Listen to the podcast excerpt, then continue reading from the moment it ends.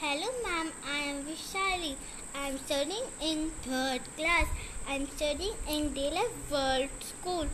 Today, I am tell you about my kavita. My first kavita is सूरज का दरवाज़ा खोल धीरे धीरे सूरज को लाल रंग का बिगाता है। ऐसे सूरज आता है। गाती हैं चिड़िया सारी खिल जाती कलियाँ प्यारी, दिन सिरे पे चलता है। ऐसे सूरज बढ़ता है। लग जाते कामों में सब, सुस्ती नहीं आती तब धरती गगन दमकता है। ऐसे तेज चमकता है। गर्मी कम हो जाती है, धूप तकी सी आती है। सूरज आगे चलता है, ऐसे सूरज ढलता है।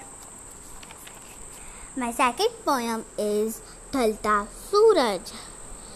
रोज सुबह को सूरज आके सबको सदा जगाता है। शाम हुई लाली फैलाकर अपने घर को जाता है। धीरबन खुद को जला जला कर यह उजाला फैलाता है। उसको, उसका जीना ही जीना है।